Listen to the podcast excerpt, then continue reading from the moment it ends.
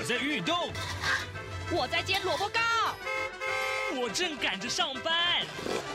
哦，我要赶着去上课啦！这个时候，我们都在听夏志平制作主持的《早安台湾》。早安台湾带给你最热门的时事访谈，最感动的人物专访，最直接的民意表达。对，让我们一起收听《早安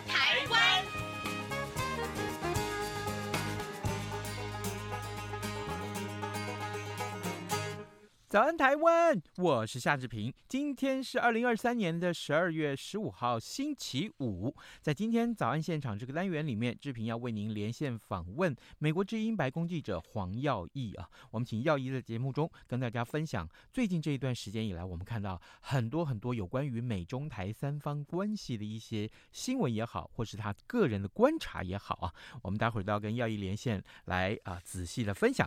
那在跟耀毅连线之前呢，志平有一。点点时间跟大家说一说各平面媒体上面的头版头条讯息。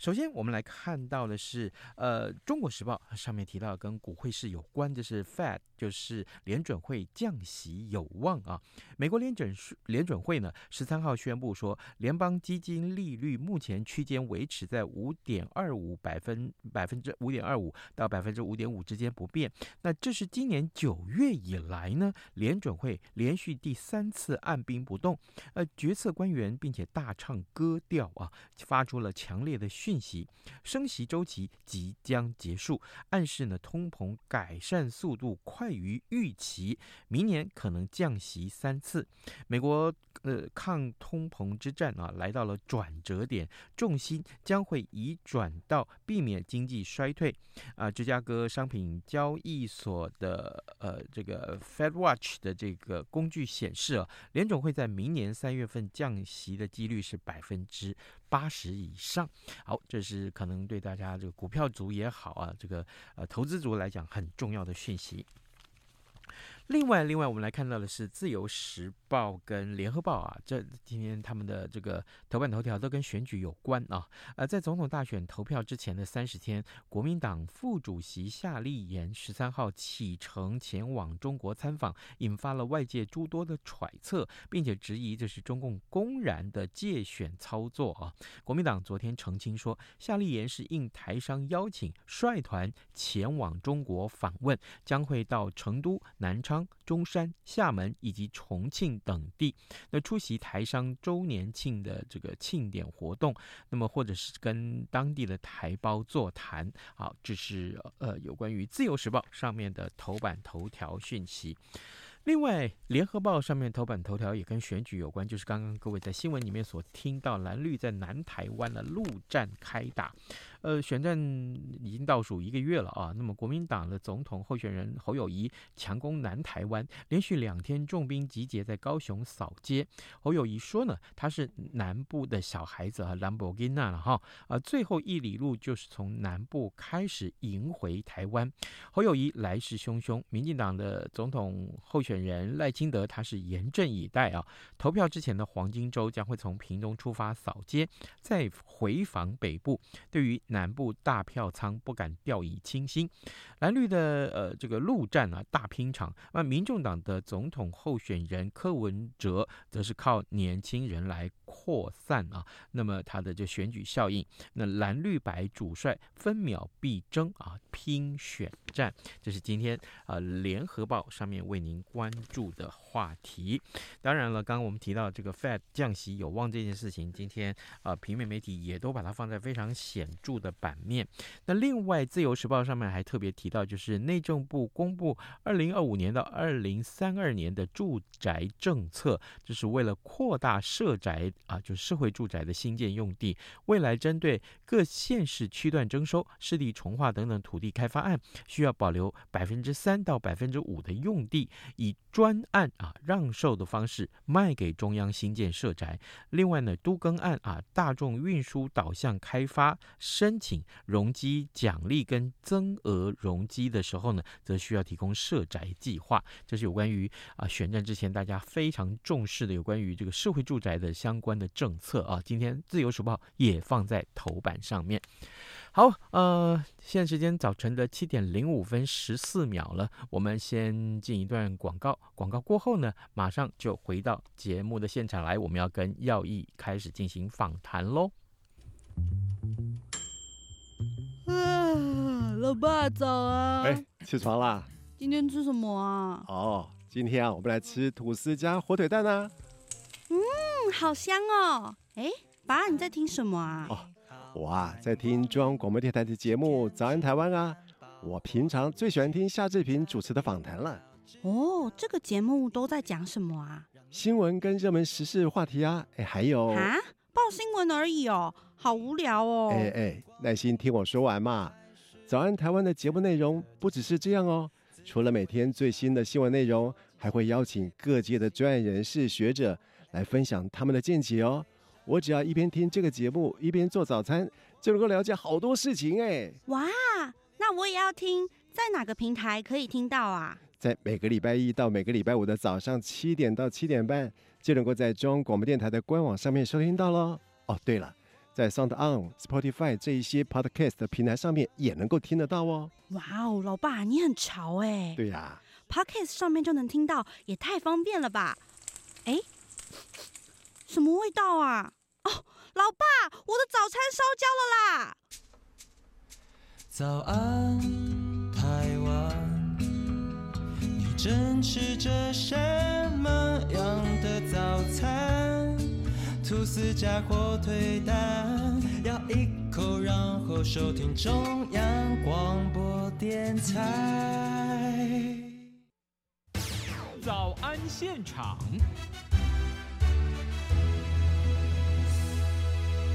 这里是中央广播电台台湾之音，您所收听的节目是《早安台湾》，我是夏志平。各位听众，呃，现在时间已经是早晨的七点零七分十九秒了啊。呃，每个月我们都要跟美国之音白宫记者黄耀毅连线一次，我们请耀毅来啊、传递啊有关于美中台三方关系呃的最新的一些讯息，或者是他看到的一些观察。那此刻呢，我们就跟耀毅来连线了。耀毅，早安。哎，志平你好，各位网友朋友大家好，我是黄耀义。是，谢谢谢谢耀毅再度与我们的连线。好，这个呃辛苦耀毅了啊。呃，首先我们来看一看的这个呃，我我我昨天看到这样的一个消息啊，就是美国这个众议院通过了这个启动弹劾调查。那么拜登竞选连任之路再掀波澜啊！我看到这样的一个新闻标题。那么我想请教耀毅，这是发生什么事情？呃，拜登怎么会要被弹劾？这是一个怎么回事呢？所以这个呃。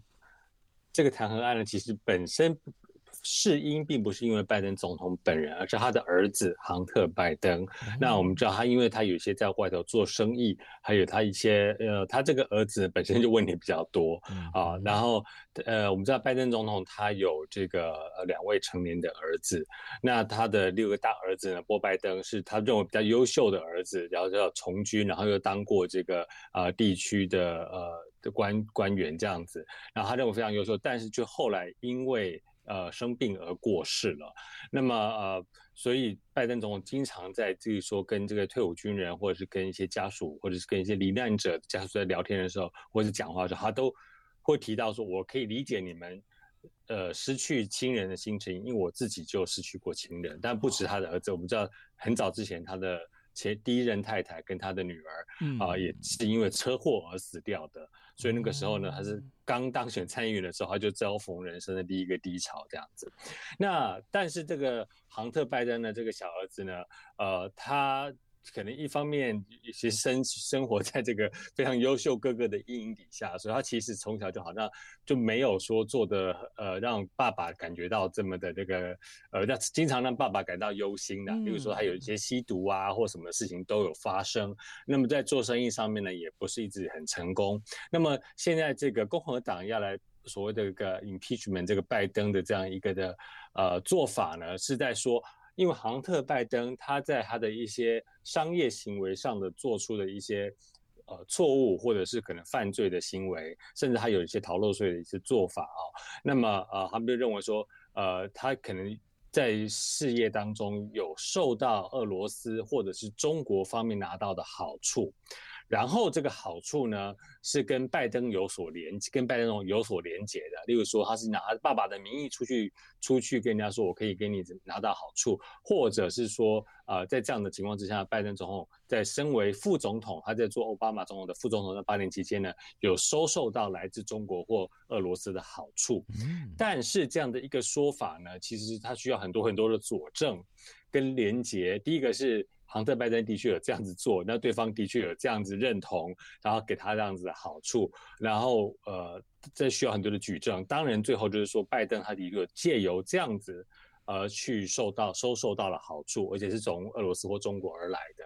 但是在之前，其实共和党人，包括现任的这共和党的议长强生议长，他之前都曾经也表示过啊，基本上他们其实没有确切的证据的。那基本上这都有点像是阴谋论，大家在传而已。那主要就是因为亨特拜登他这个人本身有很多可以被攻击的这个呃面相这样子。嗯，那呃，所以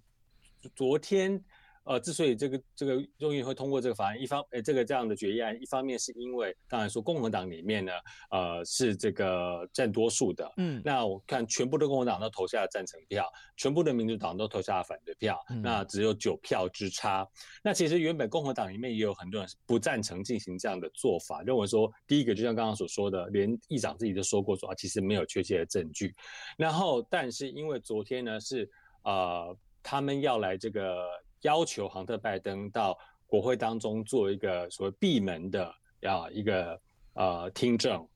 然后呢，白宫方面是认为说呢，哎，可是你没有发出一个正式的一个做法啊，就就是你这个是一个不不正式的一个要求，然后然后杭特拜登呢昨天亲自到国会的外面，他没有进去，他到了外面，他说。我可以来听证，但是我要求的是公审，我要求是公开、公平、公正，让媒体都有人来拍，然后直播，让大家可以看得到，说我愿意坐在这边陈述我所有的证据，我所有的证词，嗯、我不要闭门，因为闭门之后怎么知道你们会出来扭曲我讲的话，然后变成你们自己所要用的东西，嗯、所以因此呢，导致了一些原本认为说必须要这样做的共和党人也。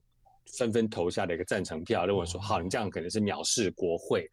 那么现在就已经弄下去的话，就是说，当然要继续，国会已经决议了，就是要开始来进行调查。那接下来就要看他调查会不会有什么样的结果。但目前呢，我们看到美国的政治分析人士是有在分析说呢，不管他到时候调查是没有结果还是有结果，那。基本上都是会影响这个选情的，为什么呢？他也举个例子，他说记不记得当初希拉蕊的时候，希拉蕊在做国务卿的时候，不是有那个班加西的那个大使馆被炸的事情吗？嗯、对。然后呢，国会就给给他做一个听证啊，然后听证很久很久，到最后完全也是不了了之，并没有说他身为国务卿的时候有犯下什么样的错误。但是这样子一个公开媒体的一个呃一个一个。曝光也就让大家觉得说，哦，他是不是被审判了？他是不是做错什么事情？也因此影响到他的一个民调跟选情。所以就是说呢，对共和党的人来说，在未来这个一年，他们就可以持续的说，哦，我们就是在调查，在调查，在调查。然后只要有这个蛛丝马迹，他就可以说，你看他拜登怎么样怎么样，这边拿了一百块，那边拿了多少钱，什么什么之类的，然后想办法把它连到这个从儿子连到爸爸身上。所以就算没有真正有。连连着上去好了，他还是在媒体的推波助澜底下，你一天到晚在说，民众还是会对你的人格存疑，所以自然也会影响到选情。所以这个是目前来讲哦，是会有这样一个一个效应。那当然，白宫方面还有拜登总统方面呢，都认为说这个是一个就是政治操弄。拜登也昨天发呃，总统昨天自己发出一个声明，他声明一开头并不是讲这个，他一声明开头说。我每天在为我们美国人民的生计操心，我在为乌克兰被俄罗斯打操心，我在为以色列被这个打操心，然后结果你们共和党人，我现在给你的以色列、乌克兰的援助法案，你们都不给我过，然后就在搞这个东西，尤其国会这个礼拜就休会，嗯，然后你们该过的东西不过，然后你们都在弄这个东西，所以他就说了，你们就是在政治操弄，他说你请这共和党人回到正轨上面。真正的来审理法案，而不是来搞这些东西。他说：“如果你们这样的话呢，那我也会愿意来跟你们合作。所以目前我们看得出来，白宫跟国会方面对这个事情呢，其实是这样来解读的。是好，这个很重要的一点就是，到底会不会影响选情啊？我相信很多呃，跟呃志平一样，我们关注这个台湾也好，或是美国也好的这个明年的总统大选，呃，是任何相关的讯息，我们都会放进来一起考虑。各位听众，今天早上志平为您连线访问的是美国之音白宫记者黄耀毅。我们每个月都要跟耀毅连线一次啊，那么至少这一次，我们要请耀毅来跟我们大家来分享。先看到的是昨天才刚刚出炉的一个很热门的一个新新闻，就是美国众议院通过了这个呃要弹劾调查，启动启动这个弹劾调查。那呃。对于呃现任总统拜登的竞选连任之路啊，到底会造成什么样的影响呢？呃，耀义，你刚刚提到了这个俄乌战争啊，好，那么正好前一阵子啊，前几天这个呃泽伦斯基就是呃呃这个呃乌克兰的总统泽伦斯基到美国去跟拜登呃碰面了，呃，我想请教一下，两个人碰面谈了些什么？当然是跟接下来的俄乌战争有关，是吗？是的，所以呢，我们知道这个俄乌战争是一直在持续下去，那尤其是到冬天，现在冬天要来临了，那战况会更加的这个辛苦哦，尤其要在作战的时候，那这个呃，根据白宫的说法呢，之前国会已经通过拨款的这个援助乌克兰的经费，将会在今年年底用完。那我们知道呢，现在已经十二月中了，所以就是只剩下两个礼拜。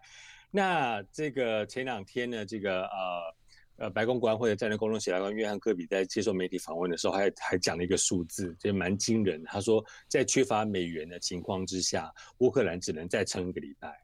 就是你这所以真的会很惨。但是呢，呃，拜登总统之前我们介绍过，他呃，白宫是提出了一个四合一的法案嘛，就是。包括支持呃支援乌克兰、以色列、台湾，还有这个抗，所以在印太地区抗中，还有这个美国南方边境的这一个呃补出呃补充预算案。那么这个呃所谓的这国家安全法案呢，在国会当中一直受到阻扰。那拜登总统呢，在这个与泽连斯基呃来访的时候呢，白宫也召开一个联合记者会啊。那在记者会上呢，他也特别就点出了，他就说呢，现在这个圣诞节圣诞节就要来了，嗯，你还不过这个东西的话，你就是等是让普京胜利了，那他你就等于是送他一个这个呃圣诞礼物，就是把乌克兰攻守送给他这样子。那么他甚至还引了一个，我没觉得蛮有意思的，他就说呢，呃，在共和党之前投票阻挡了这个对乌克兰援助案的时候呢，这个乌克兰呢呃不那个莫斯科那边是大肆庆祝啊。他说他举出这克里姆林宫有一个官媒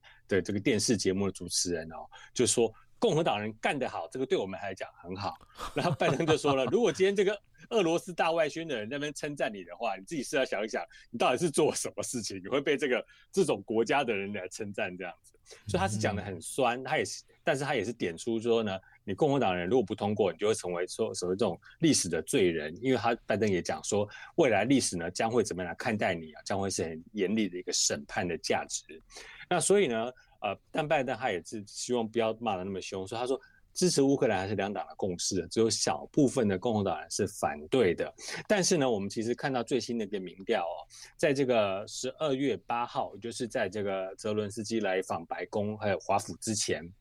前几天公布的一个新的民调，嗯，显示说百分之三十一的美国人，全部美国人认为说，现在美国给乌克兰太多的援助，给你太多钱了。然后在这个这是这个全面百分之三十一，但是在共和党人里面呢，却有高达百分之四十八，也就是将近一半的共和党人认为给乌克兰太多，然后认为给太多的民主党人只有百分之十六。所以你看得出来，这次的确是泽伦斯基他这次来之前呢，其实他在来来白宫是他的行程的最后一个部分。他在来之前呢，他有先去美国国会，嗯，拜会两党议员。当然，民主党议员的话就是比较容易，因为他们就像刚刚所证民调出来，民主党是比较支持的。共和党那边他就是费尽心思要来说服他们说呢，啊，要。必必须要继续的支持乌克兰。那但是呢，这个呃，现在我们看到已经是十二月，美国这边十二月十四号了，嗯，也就是在周末了。接下来美国国会议员就要去放圣诞节了。那所以这白宫的这个发言人呢，尚皮耶其实就已经呃，昨天呢十三号的时候就已经也在公开来讲了。他说全世界都在看，莫斯科在看，北京在看，德黑兰都在看，嗯，就看说你今天在怎么做。结果呢，你现在回家过节，他说你根本就不应该回家过节。为了美国跟世界的安全，你还有很多重要的事情要做。如果你不去帮忙的话，不去资资助像以色列、乌克兰的话，将会助长世界各地的侵略者。那其实呢，这个就是美国担忧的，因为呢，呃，刚为什么他要讲说莫斯科在看，北京在看，德黑兰也在看？拜登总统他在这个联合记者会上也特别讲，他就说呢，呃，乌克兰如果失败，俄罗斯如果胜利的话呢，将会助长其他的可能想要侵略的这些国家的气焰，嗯、认为说好，那我也来做，反正美国也只能撑两个两年，然后他就不会再撑你了。那好，那我也来，我也来这个武力犯台，或是 whatever。攻击两个国家一下，兼并其他国家的领土，反正也不会怎么样，我只要能撑过这段时间就可以了。所以对于美国来说呢，非常担心，就是说乌克兰如果撑不下去的话，将会导致整个世界上其他的很多的国家呢，认为说我只要力气大，我就可以来欺负其他的国家。那不过目前来讲，我们也看到这个乌泽连斯基来到华府之后，似乎没有办法成功的说服啊这个共和党的议员，因为他们已经要去放圣诞节了。啊，哇，好，那那这个也就是说，这个刚刚你所提到这个四合一法案，那接下来后续是什么呢？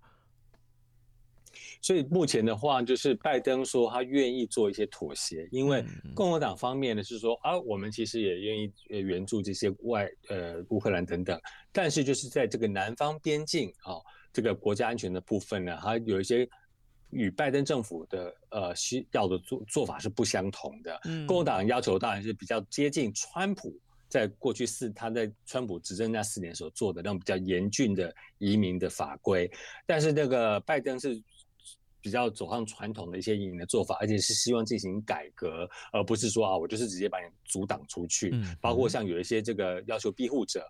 当时川普认为说你来来申请政治庇护或什么庇护。那你不能进来美国再申请庇护，你要申请庇护，你就是要先待在国外，然后申请庇护之后你才能够进来。但是很多人就是说，我就是那个地方待不下去，我才来庇护啊，你还叫我继续待在那边，是那庇护都还没有下来，我就已经可能被杀了，或是被怎样了，对不对？或者是被关什么集中营了。所以呃，现在拜登说我不愿意妥协，在这个。移民问题或是边境问题上面妥协，以求对乌克兰、台湾、以色列这方面能够通过。那昨天呢，十三号的时候，白宫呃白宫发言人说法是说，我们还继续协调，希望在年底之前能够出现曙光。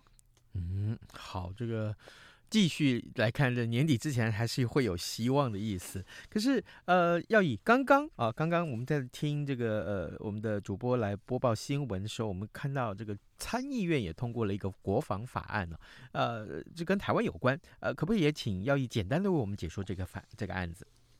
是，这其实是每年都通过的国防授权法啊，不是只是针对台湾的，嗯、就是每一年这个。的财政年度都要通过这个国防的授权的法案。那么，呃，今年呢特别增加两百八十亿美元，啊、呃，来增强美国的国防。那这个法案本身是也是支持拜登总统的战略，也就是在强化美军同时呢，也要来对中国进行吓阻这样子。那么，呃，在这个里面多次的提到，包括像在印太地区要来抗衡中国啊、然后强化美国在印太地区跟盟友的合作啊、呃，确保这个不受中国扩张的野心的影响。那当然，你提到这。特别呃，关于协助台湾的部分呢，可以分成两个部分哦。第一个就是说这个美台军事合作，包括呢这个法案当中也特也提到说，啊要求美国国防部长跟国务卿来协调，跟台湾部门有关的相关的部门跟官员协商哦，为台湾军队来制定全面的培训咨询跟制度性能力的建设计划，还要来扩大美台军事网络安全的合作。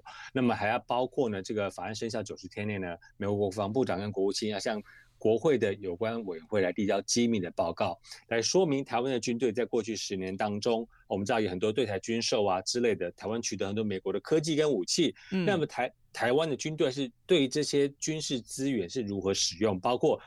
是不是首领这个操作、维修、部署的情况，来评估一下台湾这个从对台军售获得呃如何来使用这些军军队？嗯、那么另外一个元素是所谓的担忧中国武力犯台的部分啊。所以呢，美国国防部长、美军的参谋首长联席会主席，还有国家情报总监会来进行协调，在法案生效一百八十天之内呢，向国会递交一个全面分析报告。什么报告呢？就是台湾会被持续军事封锁的风险跟影响。